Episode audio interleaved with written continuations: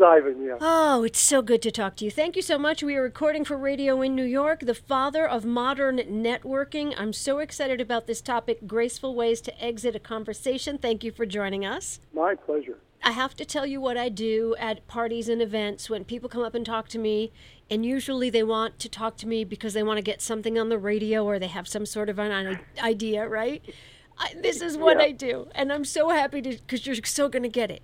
I sort of try to speak to them telepathically, you know, like I don't want to have this conversation now. I'm sort of sending the message to their brain, like I'm I'm nodding my head and I'm listening, but I'm trying to send off the energy of like this isn't the time. Send me an email. Yeah. But you know, it never works. So let's try your way. Well, yes, but you know, I'd like to touch one, on one other thing. When people meet you, if they want to be on your show, they should not start with that.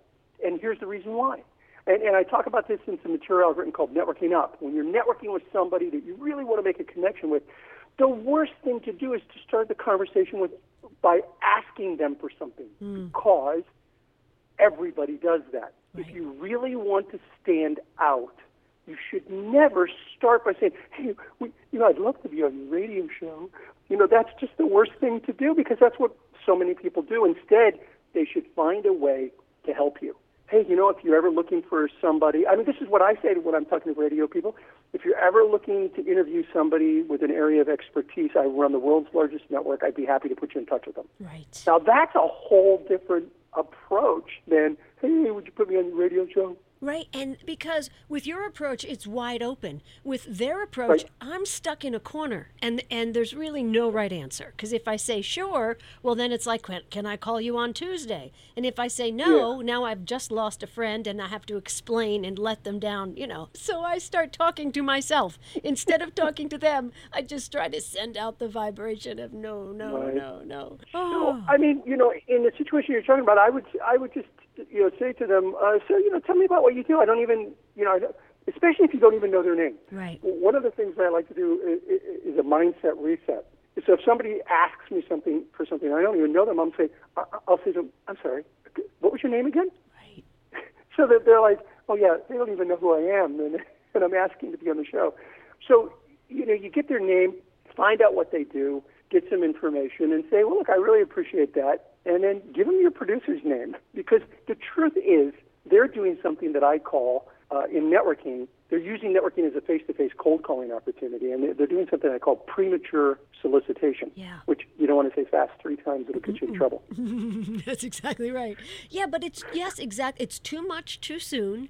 You're just Yep. meeting someone. Ivan Misner has taught us first create rapport, first create relationship, right? Right. Yeah, absolutely. Otherwise, if you don't have some kind of relationship or connection, you're asking for a favor too soon. Hmm. It's about social capital. You know, banks like it when you have money in the bank before you take it out. It's the same thing with social capital. You should have a little bit of social capital before you start asking for favors from anyone. Right. So I think you want me to talk about how do you get out of those these Yes. conversations or any kind of conversation. Ex- yeah. Exactly right. So, how do we walk away from a conversation when we're done? And this is the hard Yeah. part for me. Sometimes I just want to be done talking because I want to go to the buffet table or because I want to talk to somebody else. Where's my exit ramp? So the first and foremost, you know, don't don't fib to them, and and don't apologize. That's one of the big things is don't apologize. I see so many people say, "Well, look, I'm really sorry, but I want to meet some other people."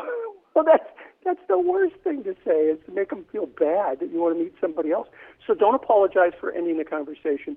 Don't fib about the conversation. Oh, hey, look, I got to talk to somebody else. I've seen people say. I, I, I sorry, I, I need to run to the men's room, and then they go mm-hmm. talk to somebody else. You know what I mean? So it's don't do that. Don't fib. So here's what I recommend: simply end the conversation by saying something like, "It's really nice meeting you. Do you have a card? Uh, I'd like to have your contact information. Thanks." That's it. No fuss, no muss, no big deal. Don't apologize. Don't make promises.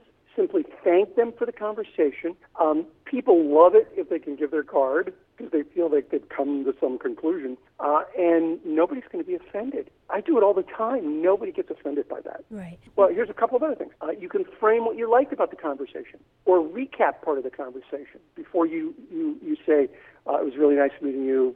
You know, I hope our paths cross again. Frame what you liked. you know, I really found what you talked about with XYZ really interesting. And I appreciate you sharing that with me. And then go back to number one, where you say, it was really nice meeting you. We'd love to have a copy of your card. Yeah. What if they don't have a card? Well, and that happens sometimes, which you know just completely blows my mind. If you go to a networking event, you kind of ought to have business cards, even in this day and age. Um, and if they say, "I'm sorry, I don't have a card," um, then I'd say, "Oh, well, it's you know it's really kind of hard to contact somebody if they don't have their card." But thank you, it was really nice meeting you. Mm-hmm. And and I leave it at that. Now now sometimes they'll say, "Well, can I send you my information?" And I don't mind giving them my card. Ah, so you don't necessarily offer your card all the time. You collect the other person's card. I, I never offer my card unless I'm able to help them in some way. So if, but even if I'm able to help them, they're usually asking me for my card, which is really networking 101.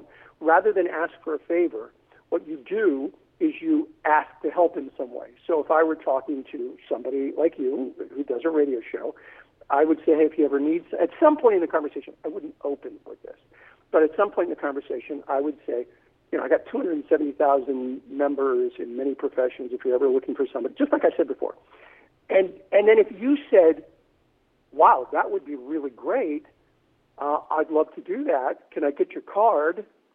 I'd give you my card. Right. And then I know you want it. But giving a card, you know, I call that the card dealer.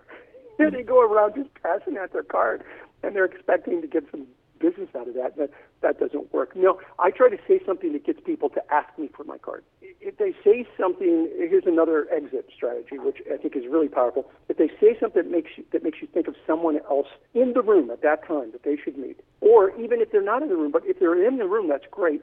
You can say, hey, you know, I know somebody that can either help you with that or that is really interested in that topic they're right here in the room. Would you like me to introduce you? Or I know them really well. Would you like me to introduce you by email? Then I try to make a, an introduction. That's about being a connector. Being a connector in networking is the best way to build a relationship because you're helping them by connecting them. Not you're not trying to just get rid of them, although they might be that too. but you you want to connect them. Being a connector it makes a powerful networker. So if you're able to, to in that conversation connect them, with somebody, then that's great. Then you may even ask them for the card. Give me your card. I will be happy to introduce you to so and so who can help you with that situation. We are talking to Ivan Misner, the father of modern networking, and I want to talk about just for a minute being a connector because I'm really good at this. I, it's like I have a lot of names in my head, and I'll meet somebody, and it's I always often say, "Oh, you should meet so and so," and often I will introduce them via email and then they will go off and do something wonderful. And sometimes I feel a little sad about that. Do you ever feel sad about being a connector? No, I feel great. It's a fantastic thing because that means you are networking effectively. Now, you might want to follow up with those people uh, from time to time. How did that work out? Did, you know, did that mm. connection I make work out for you? So, so you know, sometimes I'll keep a list of the people that I've connected so that I can follow up a month later and see how it how it worked out for them. But listen, if you get a reputation as a connector, then then you become the go-to person in a network, and that that helps you. Uh, that enables you to create a powerful personal network, and that's a great way to build your business. Ivan Misner, let, let's see how I did. It was really nice talking to you. You know what I found interesting? Um, how you said not to apologize or and and not to fib when you're trying to make an exit from a conversation. And also, I really enjoyed that part about you know feeling good about being a connector. Uh, thank you. Oh, you're a pro. That's really good. And if there's ever anything I can do, if you need a referral to somebody on some uh, in some area of expertise, I'm always here for you. Thank you so much. Can I have your card? Absolutely. I'll I'll send it to you. I'll, I'll have I'll have um, uh, my PR person get it, and I'll send it to you.